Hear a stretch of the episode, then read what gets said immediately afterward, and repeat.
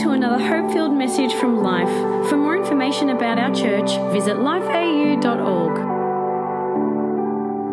You know, the dictionary describes partnership as a relationship in which two or more people, organizations, or countries work together. Everyone say together. Agreement, the dictionary defines as a negotiated and typically legally binding arrangement between parties as a course of action. Now, if you unpack those definitions, you'll find there are three qualities in there. The first is this that it's always partnership and agreement is always with different people. It, there's always a merging of different people, sometimes different backgrounds, different nationalities, different countries, but different people coming, number two, together for a common purpose. Different people, common purpose. But the third element of agreement or partnership is that they then get to enjoy a shared result. Different people, common purpose, shared result. And you know, in the natural, we understand this very, very clearly. If, if you've ever bought a car, if you've bought a phone, if you've ever bought a property, or you've e- even uh, just taken a job, we understand what partnership is. We understand that many times partnership actually has a, a document or sometimes a contract. And it's clearly stating that, yes, you've come from here, you've come from there, but we've come for one purpose, and this is the purpose, and these are what this is what we're looking for. I will do this and, and you will do that. I have a contract, a partnership, an agreement with Apple. I bought an Apple phone. And so I'm expecting that phone to work, and they're expecting me to look after that phone. And what a contract, what an agreement does is two things it gives incredible clarity, but it also carries authority. If my phone breaks down and I've looked after it, I have the authority to go back to Apple and claim, I want you to fix this or replace this. But equally, they have a right to look at me and ask, Well, did I run over it with my car? Did I drop it in the bath? There's a responsibility, the clarity and an authority, but how many people know there's also incredibly shared bonus, a shared result? Truth is, without Apple, I couldn't communicate with the vast majority of people that I communicate. It's got nothing to do with me. I mean, how ridiculous would it be if I stood there and just, just yelled to, to try and get the attention of my family on the other side of Melbourne or with people that we know around the world? You can't do it in your own strength. But through partnership, hello, through partnership, there's an increased benefit. Marriage. What a great example of partnership. What a great example of agreement. Two people totally different. I've got to tell you, my wife and I, we are totally different. Isn't that a strange thing about marriage? That attraction to opposites? It's a, it's a wonderful thing, but it's a challenging thing too. And every husband said, You wussies, come on. Every wife said, Yeah, women are braver than most men. But it's true. People was we look Sally we are so different. I sort of lie, I yell a lot. I get excited. I'm not that intelligent. I'm not well educated. Uh, my wife, if she was up here on the platform, you'd go, "Wow." She's sophisticated, she's beautiful, she's intelligent, she's well educated. It's amazing.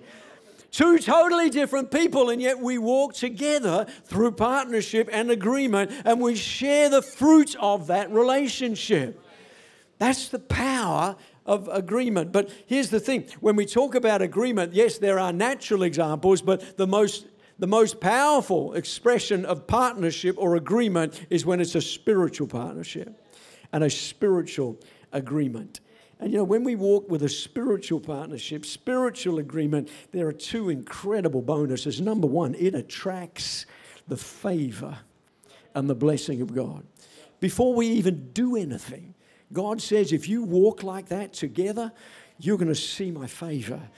Psalm 133, verse 1. Many of you may know this this morning, but if you don't, this is so powerful. How good and pleasant it is when God's people live together in unity. Everyone say unity. unity. Come on. Everyone say unity. unity. For there, verse 4 for there the Lord bestows his blessing, even life evermore. Do you know what I love about that scripture? It just says when God's people live together in unity. It doesn't say when God's people have finally got their act together. It doesn't say when they finally fix up all their brokenness, when they've finally been to every course and they've ticked every box, when they've memorized all of those scriptures, when, when they finally got it together, then I'll bless them. No, no, no. It just says, when my people just learn to walk together with all of their differences. How many people know that unity is not conformity? Unity is not when we're all just, yeah, yeah, whatever, I will do whatever. No, no, no. Unity is diversity walking together. God says that's all it's got to be. When you walk together, you don't have to be perfect. You don't have to. I don't know about you, but that's good news. I don't know about you, but when I came to Christ, my life was a mess. I was so broken. I'd been so deceived. I'd been so polluted by the things of the world. But all I had to do was say yes to Jesus and learn to walk in unity in a healthy local church and the blessing of favor of God has fallen and followed my wife and I all the days of our life. It's not about perfection, it's about unity, it's about partnership. It attracts the blessing and the favor of God. But listen, here's the most important thing it engages the authority and the power of heaven. That's why you can pray with your pastor in a moment like that when God is speaking, when the Holy Spirit's moving. And when you pray together like that, I'm telling you, a prayer that comes out of unity, a prayer that comes out of partnership, it is registered in heaven. It's registered in heaven, and ultimately it will be manifest on earth. There may be a gap in between. That's not a problem. There may be a gap in between, but once it's registered in heaven, it will, it will be manifest on earth.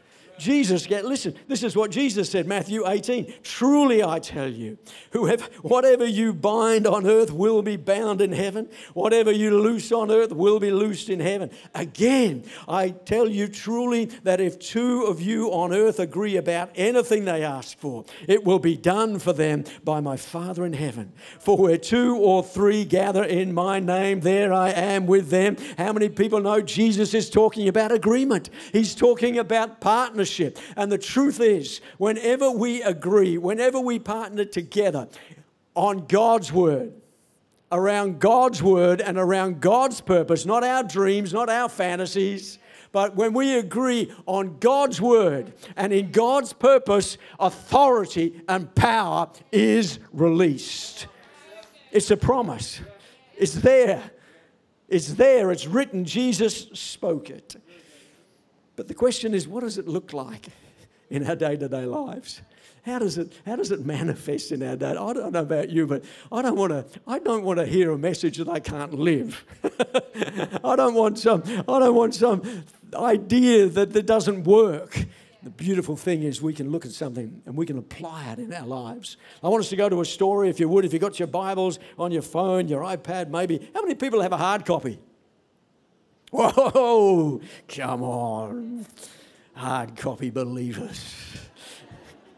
First Kings chapter 17. You want to look at the story of the prophet Elijah. Uh, if you're not familiar with the story, Elijah was the man of God. He was the prophet who was ministering in a dark season. He was ministering during the reign of King Ahab. The Bible says that Ahab did more evil than any other king that the nation had ever known. That's a heavy statement. That's a big statement. And what we've got to understand is that here is a man of God that was alive and was called to minister in one of the darkest seasons of the nation, but he saw God move powerfully. Do you know, the church is never subject to the season. You and I are here. And you might think about 2020 as a dark season. You and I might think we go through hard times. But the truth is that it's in those hard times, in those dark times, God wants to show his glory more than any other and the call upon the church and upon every believer. My goodness, this the 2020 period, that wasn't a time. This is not a time to say, hold on, it's all going to get better. No, no, no. Yeah, hold on, trust God. But listen, this was a time for us to rise up. If ever there's a time for the church to rise, for faith to rise, it's when things look bad.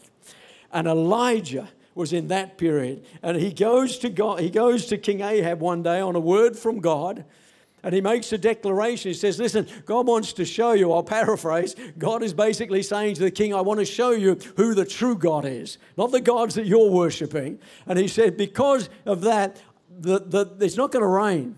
It will not rain from this moment on until God says it's going to rain. He then had to flee from the king's presence, and God told him, Hey, you need to go and hide in the Kerith ravine. And God gave him a promise if you hide over there, I'm going to look after you. And the Bible says this that ravens brought him bread and meat in the morning, bread and meat in the evening, and he drank from the brook. How many people know Uber is nothing new? This is the original home delivery.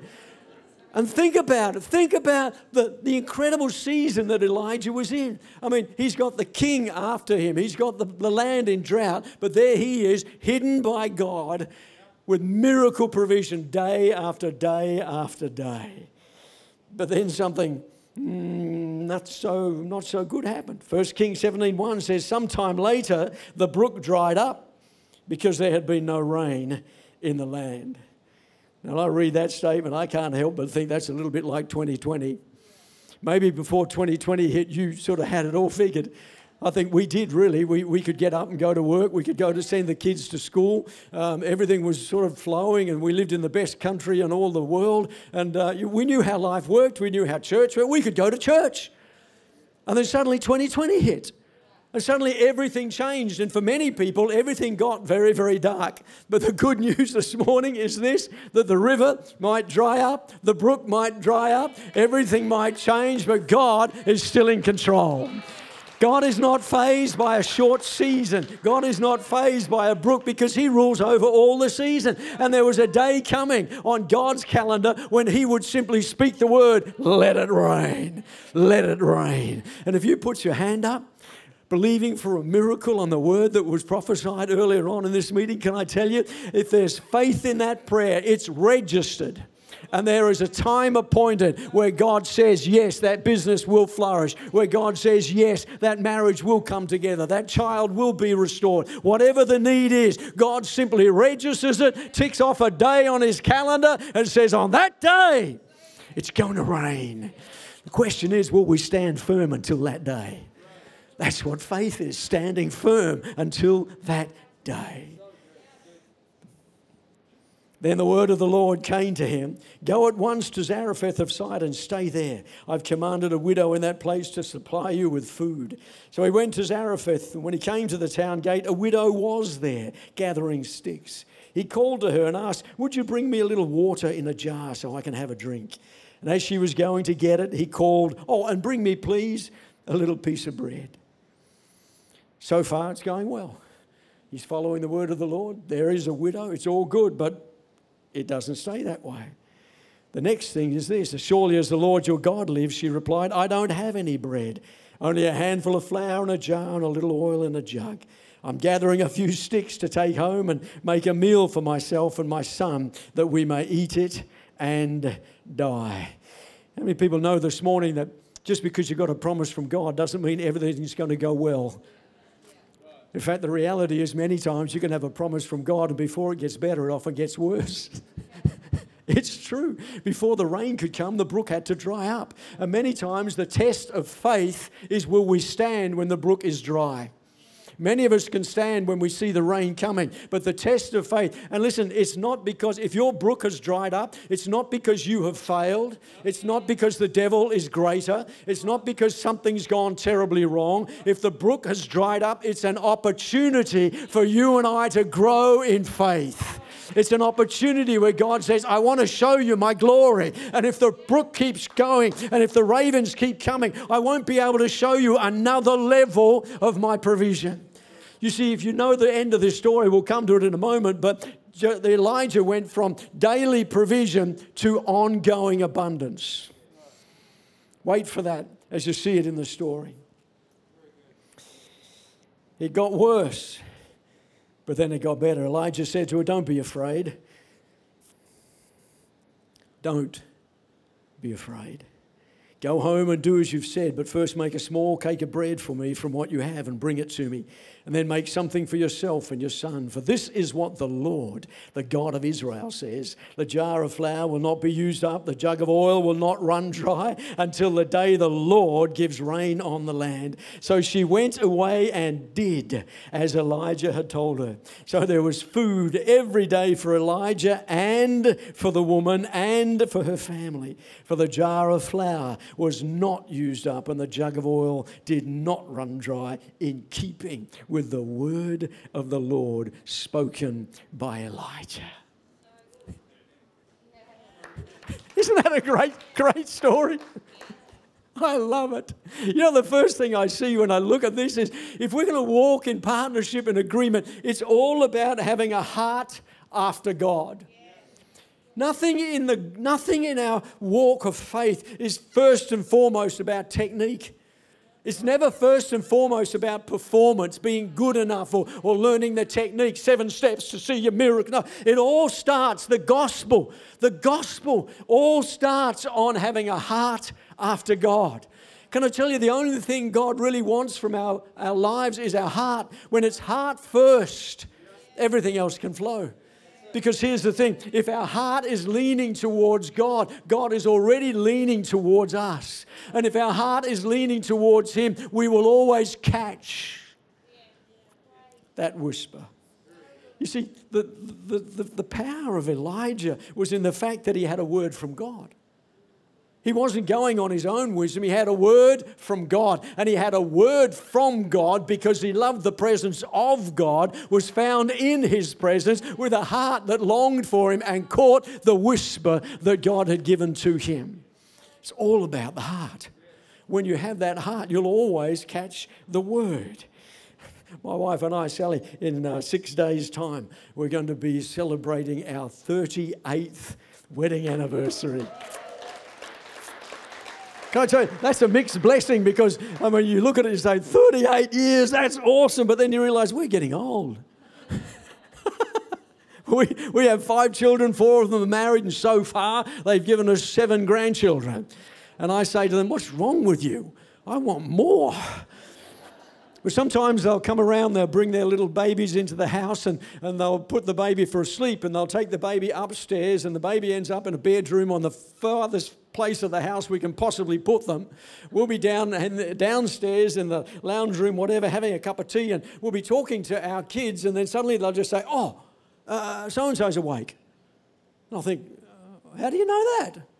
How do you know they're awake?" And I say, "Well, I just heard her crying." I say, "How did you, how did you hear that? I didn't hear a thing."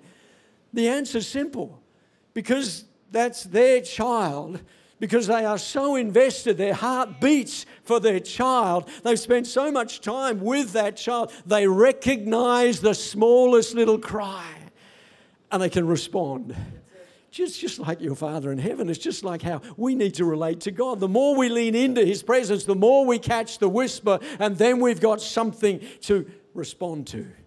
You can't be in partnership without a revelation. You can't be in partnership without a word to agree with. And the good thing is, you may, you may think, well, you know, it's only the pastors, it's only the leaders. Because we get up on platform, we say, you know, I just feel God say this, I just feel, and you think, well, that's not how I. No, no. The reality is, every single one of us can hear with God because the Word of God promises that. It's got nothing to do with how long we've been walking, how good we've been walking. It's about God's promise. And God's promise over and over and over in the Word is that if you will seek me, you will find me. Proverbs 8 17, I love those who love me, and those who seek me find me. Psalm 9, verse 10 Those who know your name trust in you, for you, Lord, have never, everyone say, never, have never forsaken those who seek you. I've met people and they say, Oh, I just can't sense God. Oh, God's just not speaking to me. And the simple question is wait a minute, wait a minute, wait a minute. Are you seeking Him? Are you sitting in His presence? Are you opening up the Word and saying, God, speak? Because the truth is, when we do that, God has promised. He's already waiting. You ever had an appointment? If you have an appointment, you go there because they're already there. You don't go there hoping the doctor will turn up, hoping the dentist. No, no. You go to an appointment because you know they will be there. And I tell you, God is already there. God is already waiting. He set an appointment, and when we go into His presence, He will speak. But listen, it's not just about hearing, it's not just about having an agreement with the word that God has spoken, it's about connecting with others. It's about a divine, sovereign connection. Do you know, nothing happened with Elijah until God connected him with the widow woman.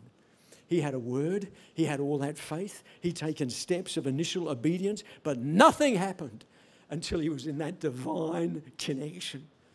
And nothing happened for the widow woman. She was just going to do what she'd said, and then they would have laid down and died until she was divinely connected with the man of God and they walked in partnership. Can I tell you that is such a powerful principle? Who you are connected with determines so much about our lives, full stop, but about our lives of faith and about releasing the blessing of God. And can I tell you, there is no better thing than knowing that you have been planted in the house of the Lord.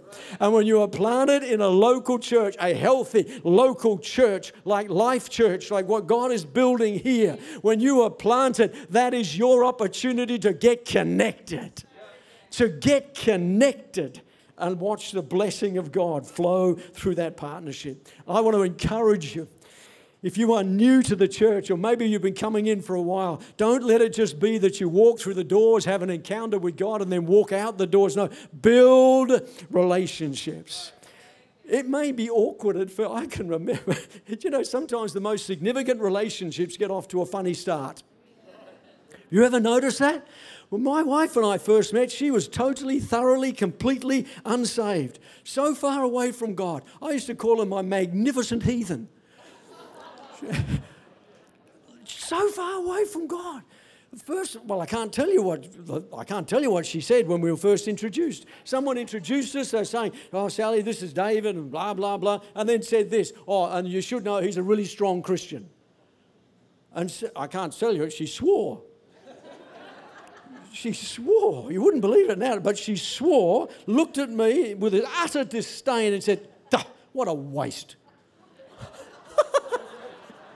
That's a bit of an awkward beginning. But hey, guess what? God looked at that and smiled. I think God was just in heaven going, You just watch. You just watch. And you know, it wasn't too long after that, she got thoroughly born again, thoroughly filled with the Spirit. We were connected in a healthy uh, local church got connected in God, and boom, the rest is history. Do you know when Elijah first met the widow? That was a bit of an awkward start. I mean, think about it. I'm sure he was expecting a rich widow. I'm sure he's expecting someone with a big inheritance, maybe runs a bakery, takeaway, I don't know, whatever. But what does he get? A poor widow. And I'm, he could easily have taken offense at that. Thought, well, I obviously got the wrong woman, move on. Yeah, go home, die, whatever. I'm looking for a rich widow. But he didn't. He recognized, no, no, this is God. Now, how, remember how offended could she be? She, I mean, here comes the prophet, the man of God, and he just says, yeah, okay, okay, I hear your story, but go and take a step of faith. Go and step of, take a step of faith and see what God will do. She could have been so offended. Huh, call yourself a man of God. Where's your mercy? Where's your compassion? Thought you would have put your arm around me or prayed for me or, or got someone, you know, what, you, you, you just go home and, and, and you a meal. I'm, I'm leaving this church. I'm not hanging around this church. That pastor doesn't love people at all. No, but she didn't. She recognized, I think this is God. I think this is God. See, can I tell you, it's not about just connecting, it's about defending. And can I encourage you? This church is a healthy church. I love the spirit of this church. There, there's, there's such a strong sense of unity. But can I tell you, if the devil wants to get in anywhere, he wants to try and get into a healthy place and bring offense and cause disunity because as soon as you won't flow together, everything's over. Everything's over. You, you can still gather, you, you can still do things, but if there's not unity, it's all over. I, I was watching the musicians, so cool. You've got, I think the bass man was here. And if you want great music, you want, the bass man's always cool, isn't he? Well, the bass goes, yeah. Ba-dong, ba-dong, ba-dong, ba-dong, eh, ba-dong, ba-dong. Then you've got the guy doing the lead breaks. And he, I was watching, and the lead break guy, he's, he's into it. and it's all happening here. And then you've got the other guy just, I don't know what it, I'm not musical, which is obvious, but he, he's doing rhythm. And whatever's happening here, you know, bass band, boom, boom, and lead, and this guy's just, and then you've got your keyboarder just jumping up and down and this and that. And Then you've got the drummer over here. What? I mean, talk about a picture of partnership. Talk about it. I mean, they could all look at each other and the bass man could go, oh, settle down, dude. Like, yeah, it's not that good. I mean, you're not that good. Settle down, settle down. The drummer could be going, yeah, well, if it wasn't for me keeping bass, you lot wouldn't have a hope. You are hopeless. Stick to the beat, will you? We let offense come in so easily. We look at hairstyles, we look at clothes, we look at the style of the preaching. We, we look, oh, they, oh, not that worship leader. I don't like that worship leader. Oh, no. Think about it. And if we're not careful, offense can sneak in there, and offense is going to pollute any family, any partnership. I love what Brian Houston shared once. He said, Listen, if you haven't been offended yet in church, I can teach you how. It's so easy. It's so easy. And the whole room leant in. He said, All you got to do is just hang around. That's all you got to do. It's just a matter of time. Somebody's going to hurt you, somebody's going to do something, but it's up to you. It's nothing. You can be offended, but don't hold on to that offense. Deal with that offense and walk in partnership. Can I have an amen? So it's about, it's about hearing, it's having a heart for God, it's about connecting, but it's also about the language that's coming out of our mouth. I want to close on this. Can we have the musicians come up? I want to sing that song again we sang earlier, uh, House of Miracles. Because this is the house of the miraculous. This is God's house. But you know, when we, we talk about, I, I love Elijah, we, we, we, saw it already. He, he could have he could have balked he could have thought when he heard the confession of the woman, saying, Listen, I'm going to go home and die. I haven't got enough. This, is, this isn't going to work. But he wasn't fazed by that at all. He, he just kept on confessing the simple thing that God had spoken. He said, This is what the Lord, the God of Israel, says. He's saying, I know what the circumstances said. I've heard the words that have come out of your mouth, but this is what God has spoken. This is the word of the Lord that I have. And he, he made a positive confession. Can I ask you today, what's coming out of your mouth? When people ask you about, you know, what's happening in the pandemic, what, what's been your confession? Has it just been, oh, it's just so hard, it's just this or it's that? But, or, or have you turned it around to a positive confession? I said, well, I don't know, it's pretty crazy. A lot of things have been shaken, but I believe God is still in control. Have you turned it around? And when people are saying, oh, I'm just so anxious and fearful, I don't know. Have you turned it around and said, Well, yeah, I know what that's like, but you know, I've got a hope. I've got a peace. You know, I might have lost my job. Things might have been a bit tight and there's a lot of pressure, but you know, I've just got this incredible sense of hope. Have you what's in your mouth? uh, my wife and I, a few months ago, we bought a puppy. We thought it was a dog, but it's growing into a horse. You, you have experienced that? And her name's Harry, and I sometimes call her Harry Hoover because everywhere she goes, she's like a vacuum cleaner and, and she's sniffing everything, and, and so many different things end up in her mouth. And it's probably every day, a few times a day, I have to grab her, open up her jaws, and say, Harry, what have you got in your mouth? Sometimes it's a pair of socks, sometimes it's a pair of undies, sometimes it's something foul she's found out on the nature strip. But it's an important question. What's in your mouth? What's in your mouth?